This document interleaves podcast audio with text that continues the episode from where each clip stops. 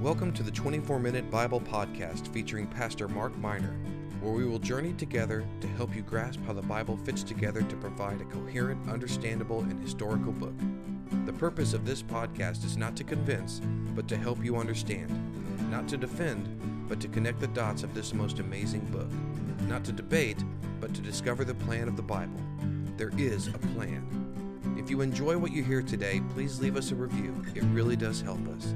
And now, here's Pastor Mark. Hello, my name is Mark Miner, and thank you for joining me today on episode 8 of the 24 Minute Bible Podcast. Life can change quickly. We all know that. Uh, duties and responsibilities that perhaps we always knew might be out there for us someday can suddenly become a stark, in your face reality. So, to begin, how about a little American history lesson to introduce our episode 8 today?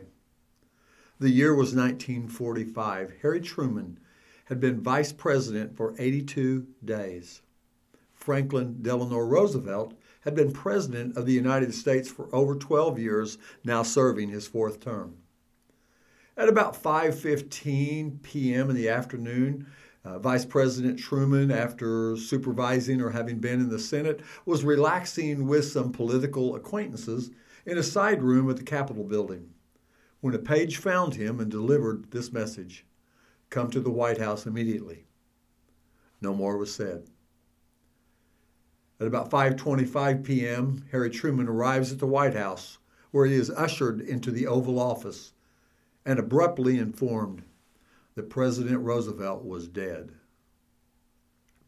At 7:09 p.m. on April 12, 1945, using a borrowed Gideon Bible, Harry Truman was sworn in as President of the United States.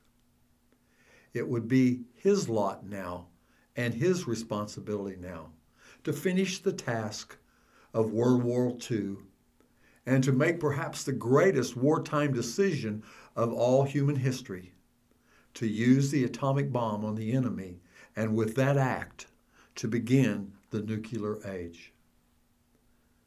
Joshua had served as Moses' VP, if you will. Moses had always been there. For 40 years, Joshua looked to Moses for direction, leadership, and decisions.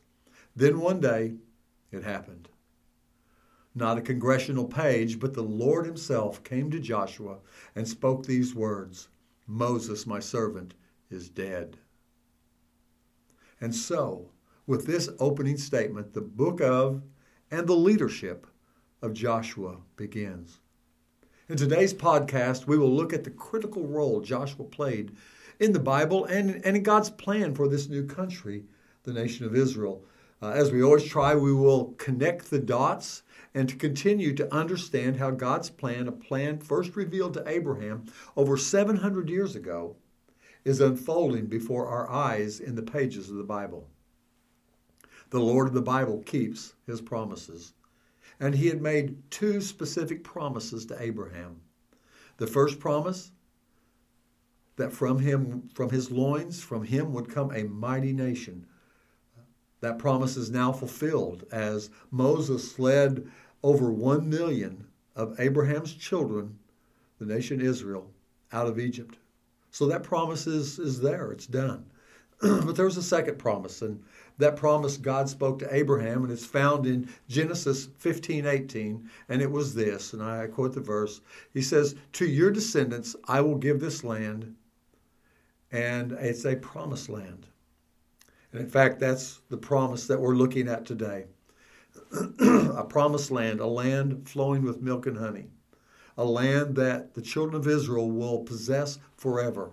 That promise, the promise of a land, is about to be fulfilled through Joshua. So, as we dive into episode 8, Joshua and the land, we're going to look at two different aspects today. We're going to talk about the ethics of battles and wars simply because we need to. As we look at this book of joshua uh, there is it is a book of war and so we need to understand. And and if you're a christian today this may help you to understand the premise or at least to explain uh, this this very uh, interesting uh, but difficult book. And then secondly we're going to talk about the land Richard Dawkins uh, is a prominent atheist, evolutionist. He's a New York Times bestseller. He wrote a lot of different books, uh, probably the most famous called The God Delusion. And in The God Delusion, uh, Richard Dawkins writes this concerning the very thing that we're looking at today, concerning the book of Joshua. This is what Dawkins says, and I quote It is a text remarkable for the bloodthirsty massacres it records and the xenophobic relish with which it does so. Wow, Richard, pretty strong words. And so I'd like to respond to Mr. Dawkins uh, uh, in a few different ways. Number one, I, I agree with him in some part. Uh, the book of Joshua is a bloody book. In fact, the Bible is a bloody book.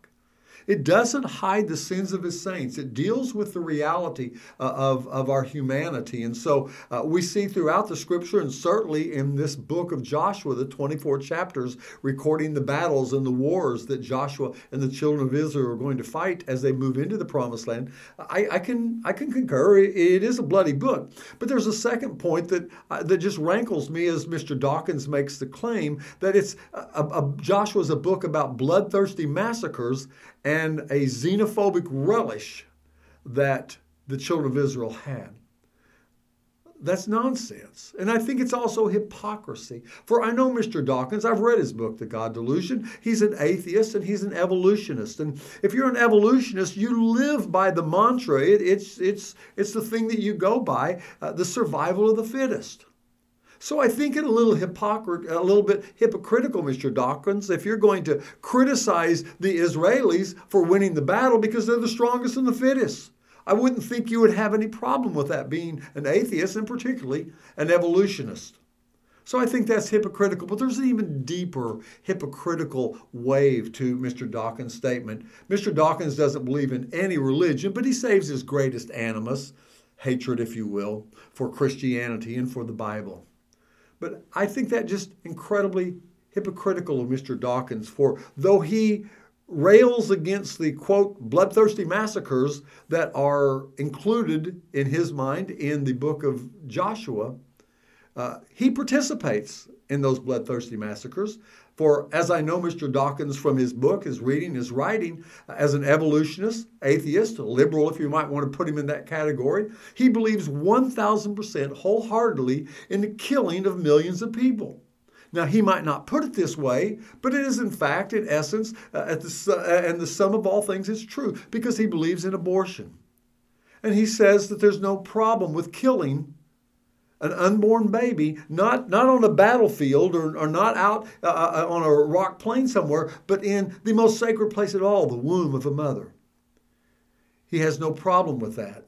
And so, you want to talk about bloodthirsty massacres, Mr. Dawkins? Let's talk about the one million unborn innocent children that were killed last year just in the United States of America, or the 50 plus million children that have been killed because of Roe v. Wade since 1973. Mr. Dawkins, I would call that a bloodthirsty massacre.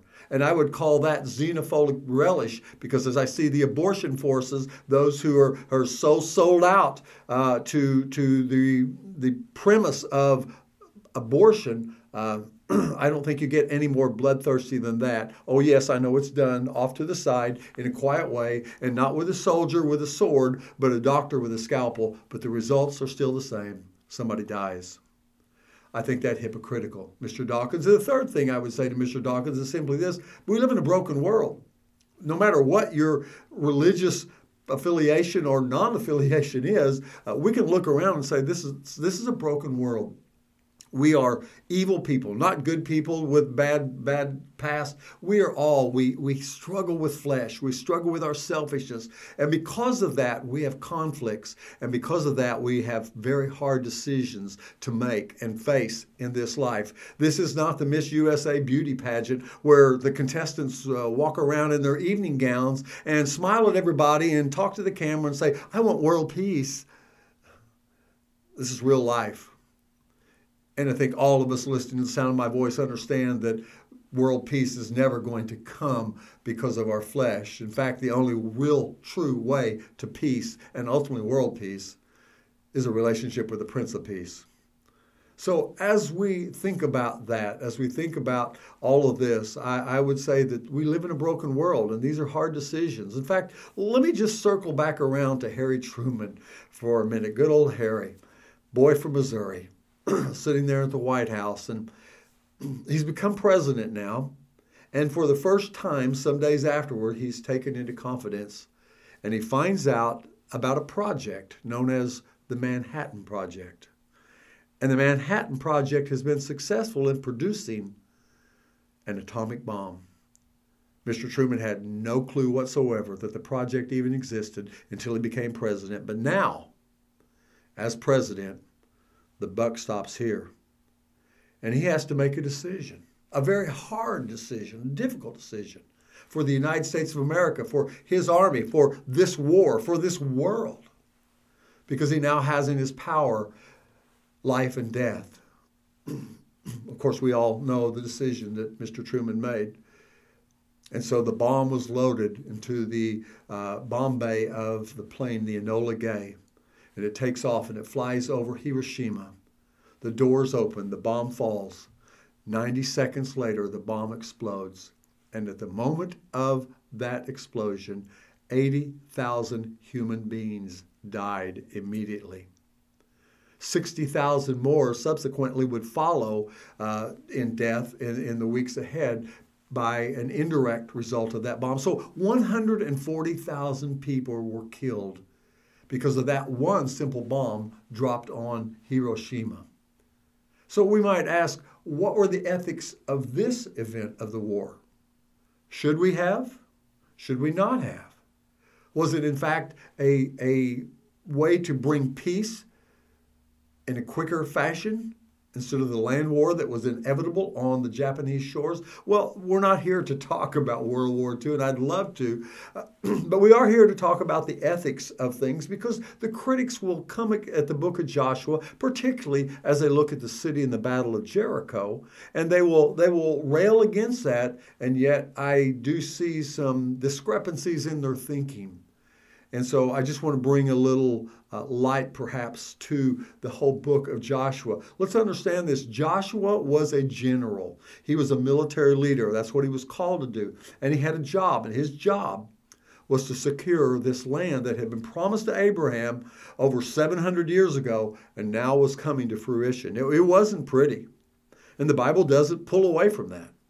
And there are ethical questions, and I think it's fair to ask those ethical questions, but I think we also need to be at least unbiased enough to look at both sides and understand what was going on. Let me bring up another point here that when when Mr. Truman and our forces in World War II dropped the bomb, there were 80,000 people, 140,000 total in just that one city, not let alone Nagasaki and some of the other cities. Josh, Jericho, as we understand from archaeology, was a strong, mighty city. It had walls around it, and, and it was everything that the Bible said. But we also understand from archaeology that the population of Jericho around the time of Joshua's attack was probably around 2,000 people. We're not talking 140,000 people dying almost instantaneously in one act or event of war. We are talking about a city of 2,000 people. And in fact, from there, other battles took place. That's what the book of Joshua is about as we uh, seek to put all these things together. There were around 13 different battles, uh, over 30 different kings that were defeated. There was a strategy that Joshua had, and it was the strategy of divide and conquer. He goes in to Jericho, wins that battle with, of course, God's help and the miracle that we read about in, Genesis, in uh, Joshua. Then he turns south and and uh, defeats the the kings and the cities and the and the the people there, and then he turns to the north, and uh, also completes that battle. So uh, he clears the land of the people. He accomplishes his purpose. And you may say, well, he shouldn't have done that, or you may bristle a little bit. But my friends, again, I will remind you, this is a broken world. Uh, there is, and, and, sadly, in this world and in our life today, uh, just as there was in Hiroshima, there was collateral damage. No life is collateral. And yet, when we think about the bomb that was dropped there, of those 140,000 people, probably 20% of them were children.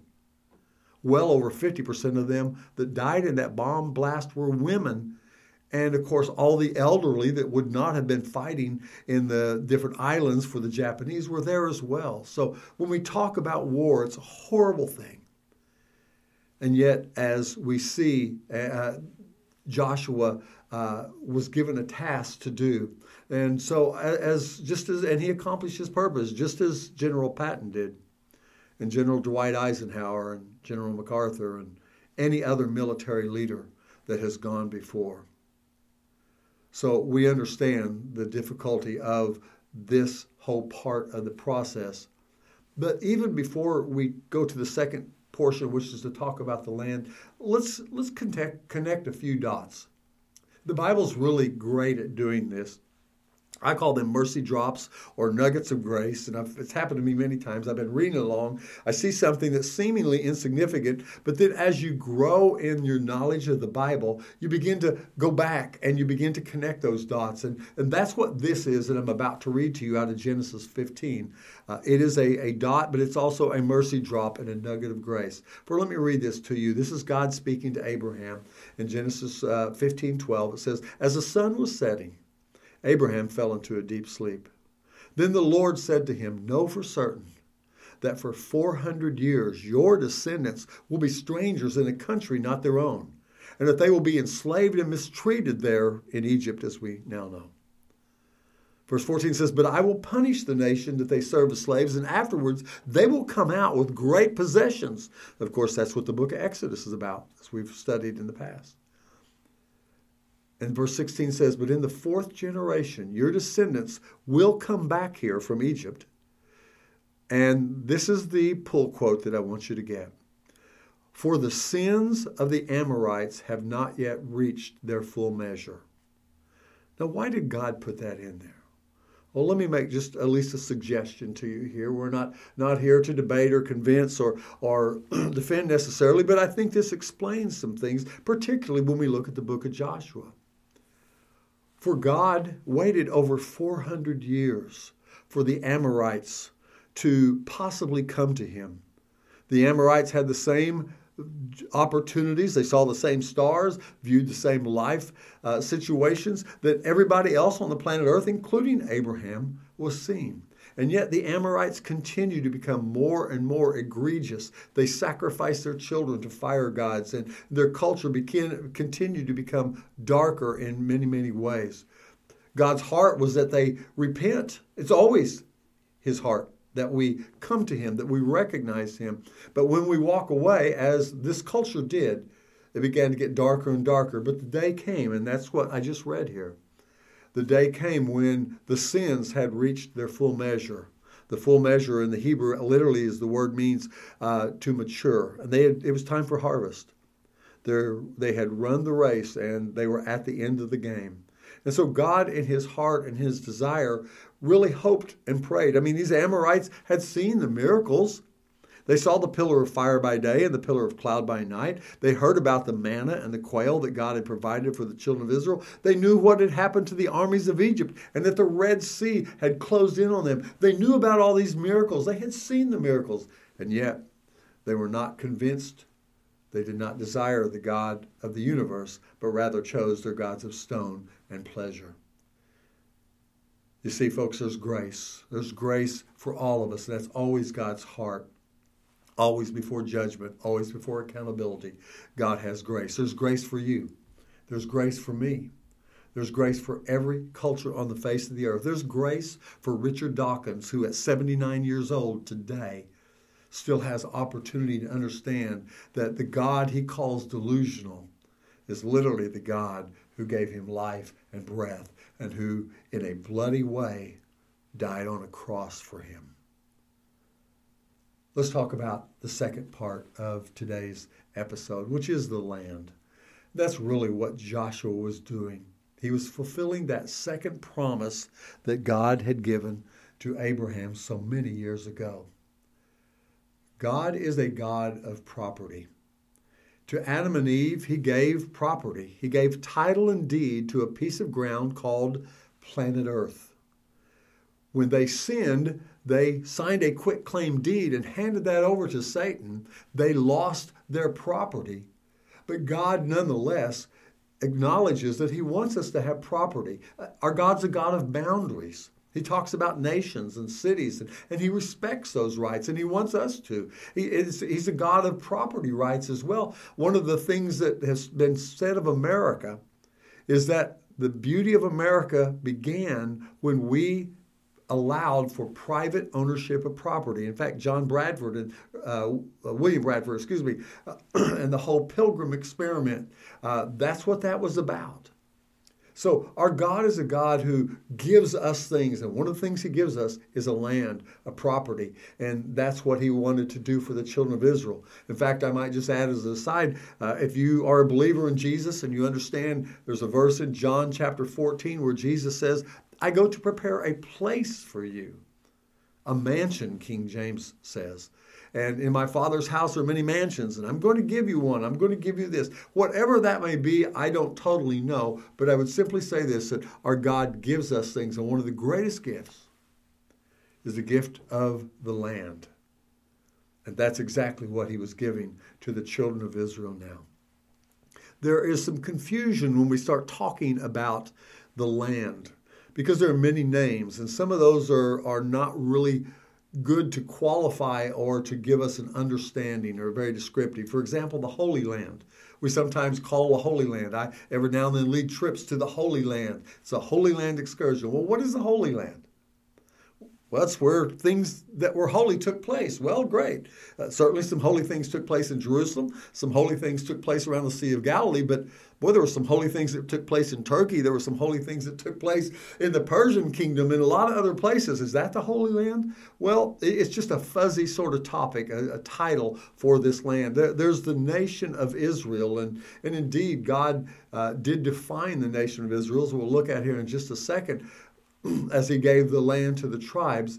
But uh, even that sometimes uh, is a little different because the boundaries uh, fluctuated for Israel. They were the greatest when King David and King Solomon were in power and serving God. That was the greatest expansion of the boundaries. It was actually the only time that what God told Abraham came to pass that Abraham would possess all the land to Egypt, all the way to the Euphrates River, and north up to what we consider Lebanon today, and then to the Mediterranean Sea on the other side. So it's hard to understand that sometimes. There's also the name Palestine, which is such a misnomer. Uh, the Bible never calls the land Palestine. In fact, that was a name given to this area in 1917 after World War I. A group of British generals and other uh, powerful political leaders got together in a hotel room in Cairo and they divided up what they knew of as this land of Israel or the promised land, the Holy Land, they called it. They created the nation of Jordan, they created the nation of Iraq, they gave uh, uh Arabia to the family called the Saudis. So we have Saudi Arabia. And then they created this place, this mandate called Palestine. Really a bad name, really not a good description of this land. Probably the best way to understand it is the promised land, because God gave the promised land, this land flowing with milk and honey, he called it, to some people, his people from this tribe, this one uh, man and his children, Abraham through his heirs. So the book of Joshua talks about the giving of this land, the, the securing of this land. That's the battles of the first part. Then the second part of Joshua talks about the division of the land. For every tribe got their own their own area, their own boundary. Now there were 12 tribes, uh, but Levi, the tribe of the priesthood, did not get a piece or of property. They did not get an area of this land. In fact, they were commanded and blessed, their area was the temple and their domain was the law. And so they were basically the priest of the area, did not have land to take care of. But all the other tribes of Israel were given areas of land the land of Naphtali, uh, the land of Simeon and Benjamin and Judah, and, and all of the different tribes. And so the last part of that book is the division of that. Let me just close with this. It's still about the land, my friends. The nation of Israel today, Abraham fulfilled, uh, Abraham's promise was fulfilled a second time in 1948. 2,000 years, Israel had not been a nation. But Isaiah 66 8 reminds us can a nation be born in a day? And that's exactly what happened. For on May 13th, there was no nation, Israel, in 1948, but by United Nations proclamation, in one stroke of the pen, in one day, the nation of Israel, Abraham's promise, or God's promise to Abraham, was fulfilled again. Israel was born again, if you will.